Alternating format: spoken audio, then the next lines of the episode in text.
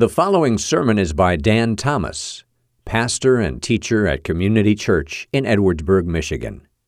If you've never visited us at Community Church, we invite you to join us at 28647 US 12 West in Edwardsburg. And now, here is Pastor Dan Thomas.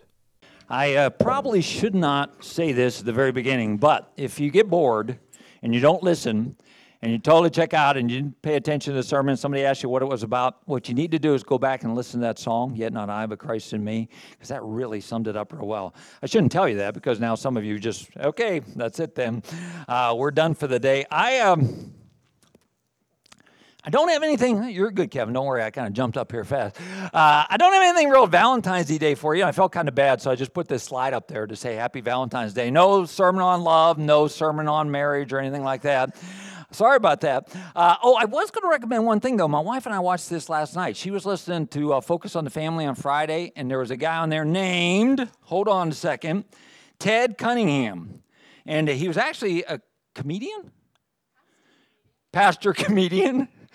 good combination. Uh, but uh, and it's really just a comedy routine they did. But it was really we listened for about 25 minutes. It was about spicing up your marriage.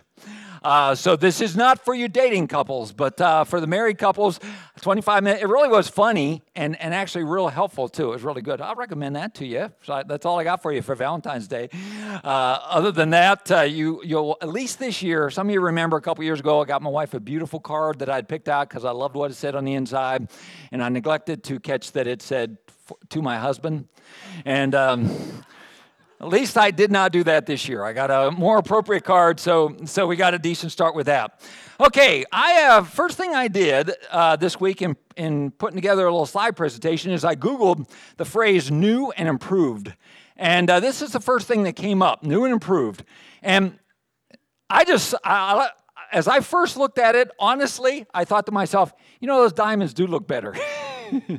we really ought to go uh, uh, change to that. I didn't realize it was a joke at first. Um, but I thought about the idea sometimes when we talk about our Christian life being better, that what Christ has given us, the new life we have in Christ is better, sometimes uh, we're not real sure why, or we're not sure, sure how exactly it is supposed to be better. But I want us to know that indeed our life in Jesus is to be new. Uh, he gives us new life and is to be improved. Um, so, as we look at Hebrews chapter 8 today, and we talk about new covenant, covenant living, uh, a way of living that is definitely new and improved. You know, again, sometimes just the whole idea of, well, I was watching a sitcom uh, not too long ago, and the guy uh, said something about they were arguing that she said he wasn't fun, and he said, I used to be fun. And he said, then I got married.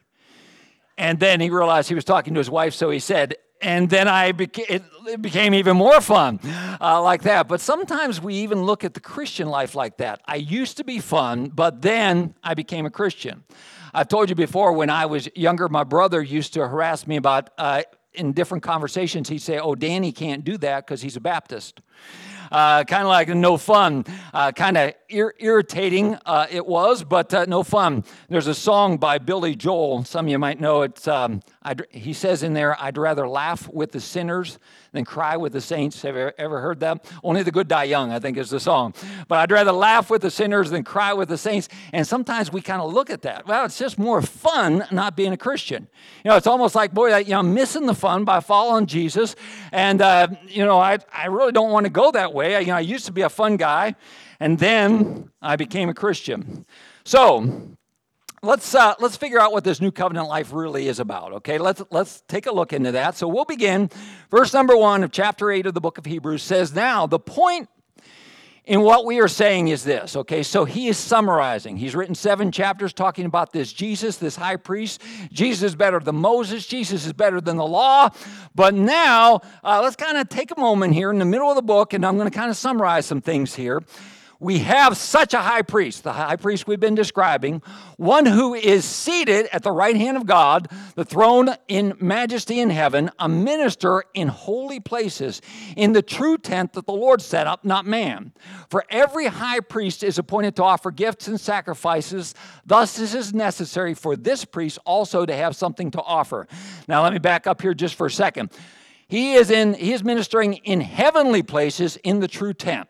A reference to the fact that the Hebrews were used to uh, a couple different things as far as uh, where sacrifices were offered. They were used to the tabernacle, which is the portable temple that they had uh, going around when they wandered in the wilderness, which was indeed a tent okay, but it was portable. They'd set it up everywhere that they'd go. And then later the temple, but they kind of saw these two places as a porthole to God, that the high priest would enter in there once a year, and it's kind of like, well, then uh, he entered into God's presence, but other than that, it was a closed door. It was just a portal. Well, let me explain because I don't really think that portal picture is accurate. As we go on to the next verses, now, if we were on earth, he would not be a priest at all, since there are priests who offer gifts according to the law. They serve, listen to this, a copy and a shadow of heavenly things. So, the more than a portal, uh, those the tabernacle and the temple in the Old Testament were more pictures of heavenly things. And by the way, the detail that is given uh, for when Moses was about to erect the tent, he was instructed by God, saying, See that you, that you make everything according to this pattern that is shown to you on the mountain. If you ever want to be bored, you want to go back in the book of Exodus and read through the incredible detail given for how to set up the tabernacle. Or when they're building the temple, read through the incredible detail that God gives. But it's kind of like, hey, if you have a blueprint, you, you're going to have the details down there. Okay, you don't want the uh, contractor looking at the blueprint going, uh, there's no measurement for this wall. Yeah, just kind of wing it. With that wall, you just kind of wing it. We don't need to think through it ahead of so there's a picture that God gives us in the tabernacle and in the temple, but it is just a picture. And it is a picture of what Jesus has done now, in that he is our high priest in heavenly places okay? That He is our mediator, He is our intercessor with God, He is our high priest. But as it is, Christ has obtained a ministry that is much more excellent than the old the covenant. He mediates is better or the covenant he mediates is better. Since and don't miss this phrase it is enacted on better promises. He says the reason why the new covenant the reason why the new life that we have is better is because we got better promises. And we'll dig into that in a minute. In fact, our sermon today in the end of chapter 8 is what we're, what we're looking at is a few of these promises. For if the first covenant had been faultless, obviously it wasn't, there would have been no occasion to look for a second. Well, wait a minute, how could that first covenant be faultless? Didn't God come up with that? I'm sorry, have faults? How could that be? Didn't God come up with that too? For he finds fault with them when he says, Behold, their days are coming, declares the Lord, when I will establish a new covenant with the house of Israel and with the house of Judah, not like the covenant I made with their fathers on the day when I took them by the hand to bring them out of Egypt, for they did not continue in my covenant, so I showed no concern for them, declares the Lord. Now, what that is telling us there is that the first covenant wasn't the problem, it was the people. they didn't follow the covenant. Okay? So the fault wasn't in the covenant, but it was in the people. But God says, hey, what I am offering you, and what the Bible is talking about is a new covenant, a new life that we can have in, in Him. Now, before we go a little bit further in our text, I just wanted to uh, kind of take you on a little bit of a spiritual journey I've been on uh, through my life, really. I, um, um, I'm not crazy about the idea of getting old. some of you are like, too late, man. Um, but the uh, truth is, I, I, just, the, the whole idea, I turned, uh, you want to know my age? I turned 61 last week ago Friday. That really, I remember when that used to sound so old. It really doesn't anymore. But, uh, but I, the whole there's so many things about getting old that uh, you know I'm not really looking forward to as as things progress and everything like that. However, there's one thing that asking the Lord for and that is that I'll continue to grow in Him spiritually. Because I look back over my 40 years of following Him already, 40 years plus, and I see how much I have changed. I look at myself even when I first began to minister. And I realized that when I first started following him, I was very much an old covenant Christian. Now, here's what I mean by that being an old covenant Christian. Basically, I thought, and stay with me on this, but I thought you obey God, you get blessed, right? You obey God, you have blessings. You disobey God, and you're going to suffer consequences. I based it a lot, uh, Leviticus chapter 26. Uh, verse number three begins with this phrase If you walk in my statutes, obey my commandments, and do them, then I will give you rains in the season. And he goes on and tells you all the other blessings. Man, you're going to have uh, prosperity, you're going to have victory in war, you're going to have all these things like that if you do what I told you to do. But then he goes, beginning verse number 14, and he says, But if you will not listen to me and you will not keep all these commandments, if you spurn my statutes, then you're going to have the opposite. Okay, you're going to have lousy harvest, you're going to have bad rain, uh, you're going to have disease and fever, you're going to have all these things. And I always, I kind of, not kind of, I preached that. I taught that. Okay, basically, do good, get good. Do bad, get bad. And that, that's what it is. And that's how it's going to work. That's how it's going to stay. The problem with that, and I think um, we talked about this a few weeks ago, and I can't go into great detail on it again today because of time, but we did talk about it. The idea that um, if, if we're looking for, okay, I did good, why did this happen? Okay, I was good. God, shouldn't I be getting all these blessings? And so and so over there, I'm watching him. Look at the bad he's doing. Shouldn't he be getting all the cursing? Shouldn't he be getting all that? And what it ends up producing in our life is what we'll call a swivel chair theology. Okay, in case you thought my back went on, I just need to sit down all of a sudden. We'll call it a swivel, swivel chair theology, okay? Which basically means we kind of see God looking at us, and He loves us, and He welcomes us, and everything like that, as long as we're good. But then we misbehave. And then all of a sudden, God turns his back on us, and God doesn't want to be around me. God doesn't want to see me. God doesn't want to look at me. I disgust God because of my behavior. But then I get going, I do some good things again, and I'm back on his good side.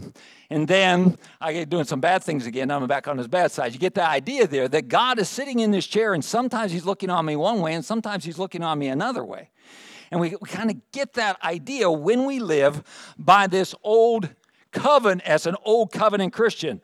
Basically, if I'm good, and now I, I probably believe I can never lose my salvation, but I can for sure lose fellowship.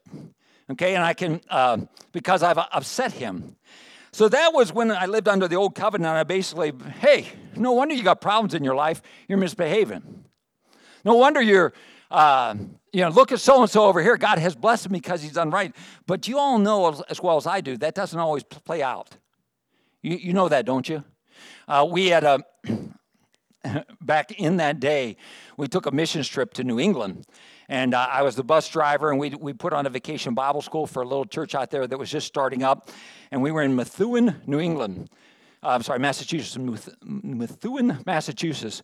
And um, I, um, one night, I think we'd been out go karting, and uh, I pulled the bus into the gas station, filled up with gas. In order to get around a car, I had to back up. Well, I t- kids, is there anybody behind me? Of course, kids never pay any attention to you. They just, but nobody said anything, so I backed up. There was a beautiful little silver Corvette. I still remember seeing it there uh, behind me, and uh, the little tailpipe on my bus made a nice little line right up, right up the hood of that.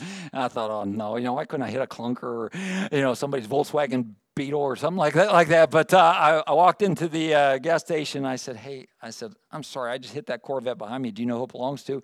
And the guy standing there paying his bill said, "It's me." It's just as calm as could be. I was expecting to get beat up. Uh, he said, "It's me," and I said, "I'm real." He said, "Ah, that's what insurance is for." I was like, "You're my hero." Uh, I would not respond like, like that. But we got back on the bus, and I remembered this pastor again, a young man, a young Christian said, Oh, that's totally my fault. I was like, How's it his fault? But I'll, I'll let him take the blame. But he said, I forgot to pray before we left. And uh, I said, yeah, I don't think so. Uh, I don't think I backed up over that guy because you forgot to pray, and God said, That does it. If you're not praying, boom, you're scratching up a Corvette. Uh, and we kind, we kind of got into that mindset in the old covenant Christianity. Then we have another step that I think we have invited. We'll call it the, the middle covenant Christianity, or we have invented, I should say, in our lives sometimes. And uh, here's how I discovered that. I was teaching a series on the fruits of the Spirit. Some of you are familiar from Galatians chapter 5. It talks about the fact that in our lives should be love, peace, joy, uh, self control. I got four out of that's good enough. Uh, but uh, we should, and I was going through one a week and I was teaching on this series, and, and uh, I, there was an older pastor that talked to me and he said, Hey, you know, how's that going? I said, Pretty good. He said, Tell me about it. I said, Well, it's real simple. I said, First week, you know, we talked about love and what love looks like and how you need to work on having love in your life. And the second week, I talked about you know joy and how you're supposed to work on having joy in your life. And I went through that. And he said, "Okay." He said, "That sounds good." He said, "Tell me this: Are they the fruits of the spirit, or are they the fruits of effort?" I said, "Huh?" And uh, he said, "Because it, aren't they the fruit that God produces in your life, or are you just supposed to produce them in your life? How's that go?" And it got me thinking a little bit, and, and gradually my thinking changed a little bit to the idea that I understood that I still needed to work on these things, but I needed, now I had the Holy Spirit, I would ask Him for help. But I'm still not sure that when we have all that, we are to the new covenant Christianity. I think we're making progress. And probably I lived, you know, at least 10, 15 years of my life as an old covenant Christian, maybe more than that, and then moved a little bit towards this, okay, now I understand I need the Spirit in this new life in me. But it is really just in recent years, at least in the past decade, that I've been learning more and more about what it actually means to have Christ live in me to have what that means to have, have live him live through me. So let's go on because I mentioned our text is going to have a few of the promises that this is the why th- these are the reasons why we have better life is because we have these better promises. Okay, remember that was back I think in verse number 6. Now we're going to jump into uh, verse number 10 here and as we do I want you to realize if you follow along in your text, you see that it's spaced out again. And remember, that means that they're quoting from the Old Testament. So this is something that the prophet Jeremiah actually said. He said, When you get the new covenant, here's what's going to happen. So the writer of Hebrews is quoting Jeremiah. And he says this For this is the covenant I will make with the house of Israel. Again, Jeremiah is saying this back in the Old Testament. After those days, declares the Lord, he says this I will put my laws in their minds and I will write them on their hearts, and I will be their God, and they will be my people. Okay? Here's the new deal. Here's the new promise. I'm going to put my law in your heart. I'm going to put my truth in your mind. We open the service and we're going to close with the same uh, song, but it is from the inside out. God's looks at totally different. See, see, my old covenant Christianity had me going, I got to obey, I got to do what's right, I got to work harder, I got to try harder. And God says, wait a minute, I want to take these truths and I want to put them in your brain. I want to plant them in there. Okay? And I'm going to take these truths and I'm going to put them in your heart. Um, when I was seeing a counselor, and uh, when I went in, uh, help for me, I wasn't the counselor, I was the counselee. But I went in and, uh, and talking to him, one of the questions he asked me, he said, Hey, what do you believe about the condition of your heart? And I thought, I got this one. I know the Bible says that the heart is deceitfully wicked. Who can know it? So I told him that. I said, My heart is deceitfully wicked. Who can know it? I expected to get applause. And he kind of said, "Okay, wait a minute." He said, "Let me let me uh, ask you to read this scripture." And he had me open my Bible, uh, actually to the book of Ezekiel. And uh, he said, "I want you to read chapter 11, verse number 19. I can remember this because I used to teach that all the time. Y'all remember the song from Mulan, Be True to Your Heart? Be true to your heart. You must be true to your heart. I'd always say, Kids, don't be true to your heart. Your heart is deceitfully wicked. And uh, I, I, thought I had that one down so well. And he showed me this verse. He said, why don't, you, why don't you read Ezekiel chapter 11, 19, and 20? So I turned to that, and it says this I will give them one heart, a new spirit I will put w- within them. I will remove the heart of stone from their flesh and give them a heart of flesh. And they and here's why that they may walk in my statutes and keep my rules and obey them. So God says when we come to him, when we trust him, when we put our faith in Jesus Christ, he says, I want here's what I want to do. I want to give you a new heart. Okay, I want to give you a new heart. No longer this wicked heart of stone, but you're going to have this new heart. And you say, well, in that case, Pastor, we don't even need the law anymore. Why mess with the Ten Commandments and all that other stuff like that? Wrong. Uh, we still need the law. Let, let, me illustrate it like this a little bit. As a kid, I had one venture into uh, gardening, vegetable garden. Uh, I was probably about fifth grade, and I decided I was going to have a vegetable garden because my friend down the street did. So I asked if I could have a little chunk of land, and it was probably about as big as this section up here in front of the chairs. Uh, it wasn't a very big one, but I went out and I bought a bunch of seed packets, you know, and I thought this is going to be great. I dug, dug it up, put the seeds in, And uh, one thing I forgot to do, you ever see how they take the little packet and they put it on a popsicle stick and put it in there so you know what you planted? I didn't do that. So I just had things coming up kind of all over the place. And my mom walked out and said, you what, what you growing? I said, I don't remember. she said, what's that? I said, I don't know. Uh, she said, I don't know what that is either. Okay, now, why do we still need the law? Partly, at least partly, we still need the law. There, there's more to it than this, but partly so we know what it is that God has planted in our heart because we still have an old nature and we have a lot of other influence in our lives that speak to us lies. So that we can distinguish that it is this new heart, this new desires that God has given us. We still need the law uh, so that we hear Him in that way. But this is what God has given us. He has put this in our heart, which brings us really to our first promise that we have. He has promised internal activity. Okay? He has promised to change us from the inside out. And you say, well, I've been doing pretty good on my own, just trying to turn over a new leaf and do this. My question would be, really, are you? because I've known an awful lot of people who try to change themselves and, and work on that, and it really doesn't last all that long. So I think getting this, claiming this promise that God has put a new heart in me, that God wants to change me, not from the outside in, not by a bunch of rules that I obey, but by placing that law in my heart so that I know what is right and I have a desire to do it. And I'm doing it. See, that is the reason, too, why if you come here to church, you do not hear a lot of, hey, you shouldn't be whatever, fill in the blank. You shouldn't be, you know, what's the old line? Smoking, chewing, and going with girls who do. That's the old, old poem they used to have. You don't hear a lot of that because I'm kind of thinking, the changes that we have forced on us by somebody else or the changes that we force on ourselves really don't last. But the changes that come from the inside out, from this new life in Christ, that's how we want to live. And no wonder some people are miserable as a Christian because all they've heard is this now I can't do this, now I can't do this, now I can't do this. They're not living out of this new covenant, this new life that says, hey, this is how I want to live now. Next verse.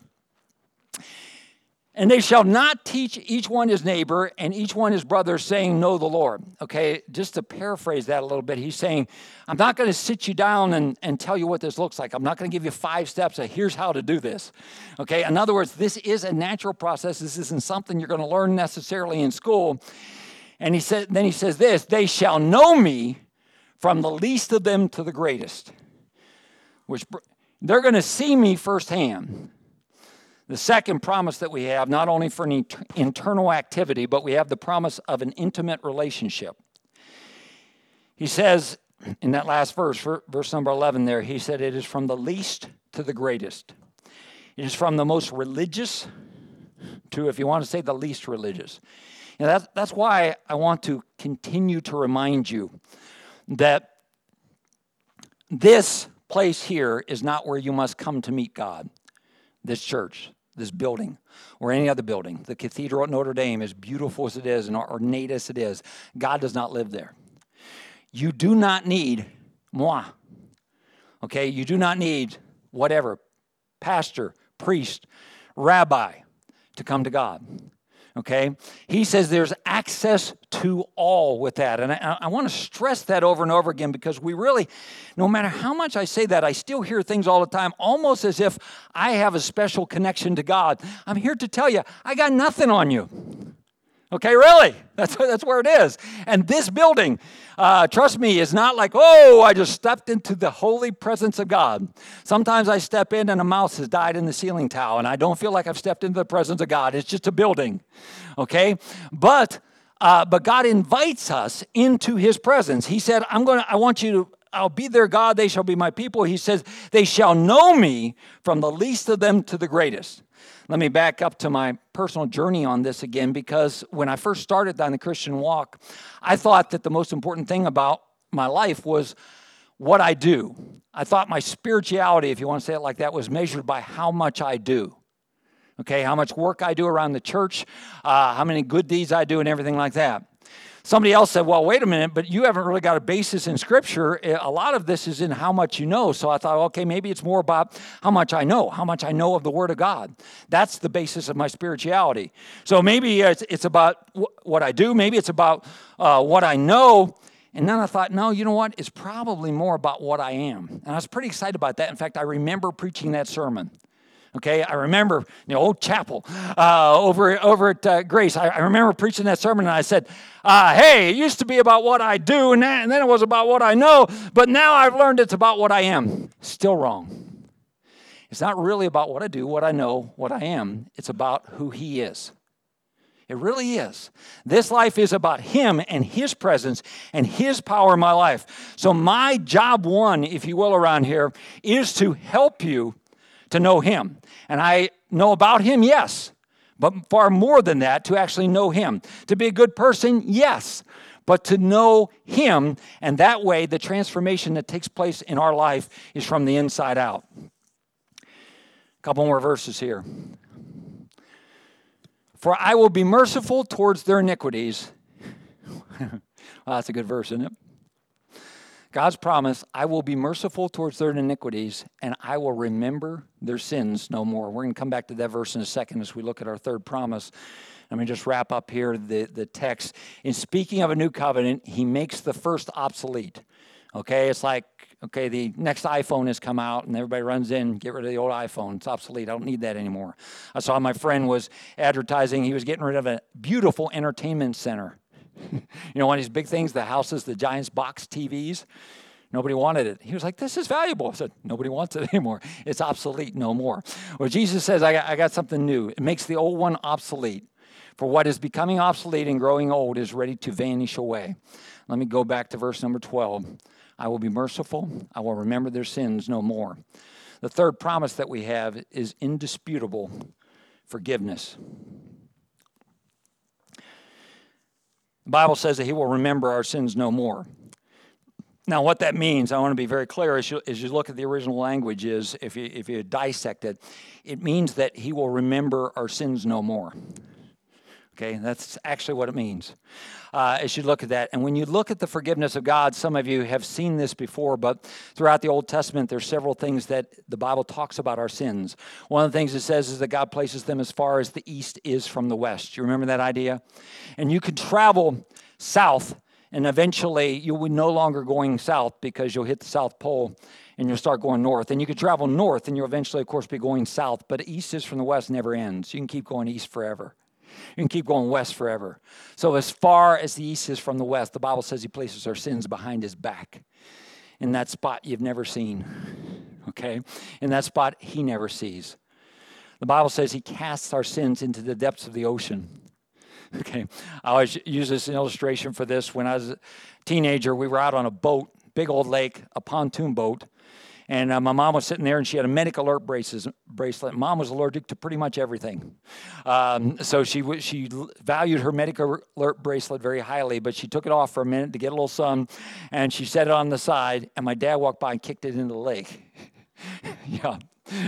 I don't know how they survived that because she was so mad at him. But right away, and this is my dad right away, he starts taking off his shoes and everything like that, and he's going to dive into the lake. Big. I mean, this is not Lake Michigan, but a big old lake.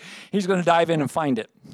And, you know, for, Dad, no, Dad, you know, we're wrestling with Dad. No, I'm going to get it. Uh, there's no way you're going to get it. You're not going to find it in there. The Bible says their sins have been cast into the depth, not of that lake, but of the sea. So, let's think for a minute here about this incredible, this amazing, indisputable forgiveness of God. Forgiveness is hard, isn't it? I mean, us forgiving is hard. Uh, Francis and, and Janet, her friend, have been reading a book called um, Forgiving What You Can't Forget. And uh, she said, You might want to read a little bit of this. And I picked up yesterday and was reading a little bit. And one of the things I was listening to this lady's story, and she, uh, her husband had cheated on her, and, and uh, she was talking about how hard it was to forgive. She talked about going into a counselor. And the counselor said, Hey, I want you to write down all the ways you've been wrong on three by five cards I want you to spread them out here. And then he handed her a bunch of red squares. And he said, I want you to cover up those things with the red, just as the blood of Jesus Christ covers sins. She said that was very helpful to her because the key to us being able to forgive is us understanding the incredible forgiveness that we have been shown. And us being able to forgive is really very much a key to our lives. Pretty much any counselor that you go to, one of the things they're going to dig into is they're going to say, hey, they're going to kind of try, uncover some bitterness, some anger, some lack of forgiveness in our lives. Because this is a tough thing, but it's a very painful thing that hurts us. So when we recognize, however, His incredible forgiveness, when we realize this, the sin that you can't forget is the sin that He does not even remember. We have an enemy that is often called the accuser of the brethren. The Bible calls the devil the accuser of the brethren.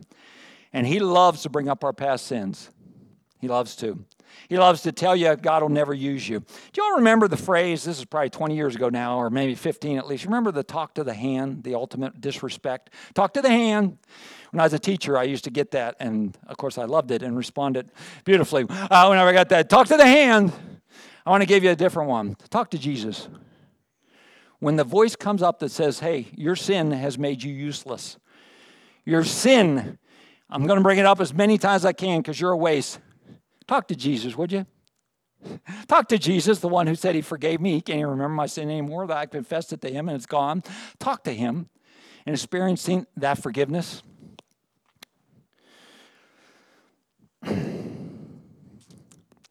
There's a song um, Rachel, you and I were talking about last week. We, we the Kingdom has a song called, uh, is it called Holy Water? But it says um, in there, it talks about your forgiveness is like, I think, sweet, sweet honey. I'm probably killing, kill the words to my lips and like holy water to my skin. But then she goes on and she sings, I don't want to abuse your grace. Lord, I need it every day. It's the only thing that makes me want to change. Now, I want to say that again. I don't want to abuse your grace.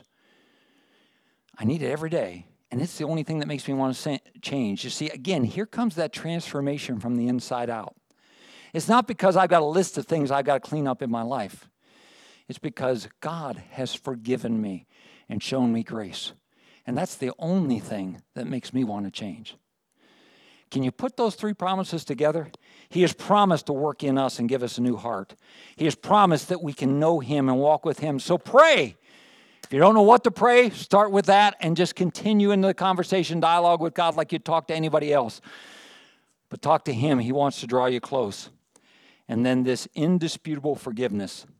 Listen, the difference in the new covenant is not that we don't live holy, the difference is that we have the Holy Spirit who works in and through us and lives through us. That's the difference. I'm going to ask the uh, worship team folks to come on back up because we are going to close singing from the inside out again.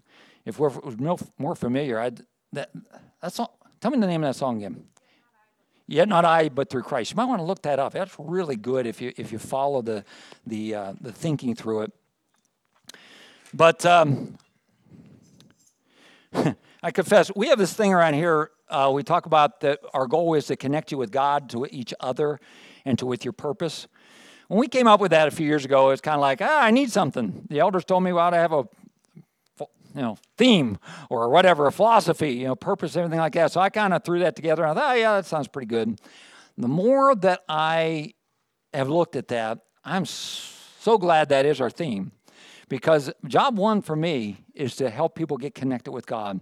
First of all, if they do not know Him as their Savior, to preach that they we all have a need. The old law, keeping the law, being good enough, never going to work. That's what Hebrews tells us. We all need the Savior, Jesus Christ. So, first of all, just to get people connected to God in that way, but then to understand that it's not about, okay, now you're saved, here's your list, here's the way to behave as a Christian, here you go, here's the things you're supposed to do. No, you have this new life in Christ that will grow, just as I described in me. It's been growing over these years, and I learned more about this life. But to help you understand, the most important thing I can do is not to tell you how a Christian ought to behave. But the most important thing I ought to do is to tell you that there's a Savior who wants an intimate relationship with you because He's pushed your sins aside. He doesn't even remember them anymore, and He wants you to walk with Him. Wants to get you truly connected to God. Uh, I'm sorry, I'm rambling a little bit here, but let me just say one more thing. This is such a burden on my heart because I know myself. I know how long it took me to stop playing the games of okay i'm christian now this is how this is what i got to do and keeping up the front. And so busy and honestly so busy sometimes i didn't even ever read my bible. I didn't even talk to god. But you'd have looked at me and said hey pretty good christian. Uh, maybe even a very good christian because i was playing by all the rules. And i was missing it. And i have loved the recent years when i have learned more what it is like to be a new covenant christian to walk in these three promises that are so much better. I'm going to pray. We're going to sing from the inside out again. Uh, I want to mention to you, just as I always do, that I'm going to hang around here afterwards if you have any more questions or anything like that, especially if you're like, I'm confused about this whole thing. What are you talking about, this new life in Christ? I'd love to try to answer some more questions about that. If not today, please contact me because I that's what I'm here for. I don't know how else to say it. So, Father, Thank you. what promises? And we could just take any one of those home and just be, wow, your forgiveness is just so amazing. But Lord, I pray for those in this room who may not have claimed those promises, who don't know those promises to be true in their life. Lord, bring us closer to that. Move us in that direction. Help us to grow even from our time here this day. Would you take your word and change us? I pray in Jesus' name, amen. You've been listening to Pastor Dan Thomas of Community Church in Edwardsburg. For more information about the church, you can visit our website, edwardsburg.church. You may also contact the church via email info at edwardsburg.church or call us at 269 663 2648. Thank you for listening.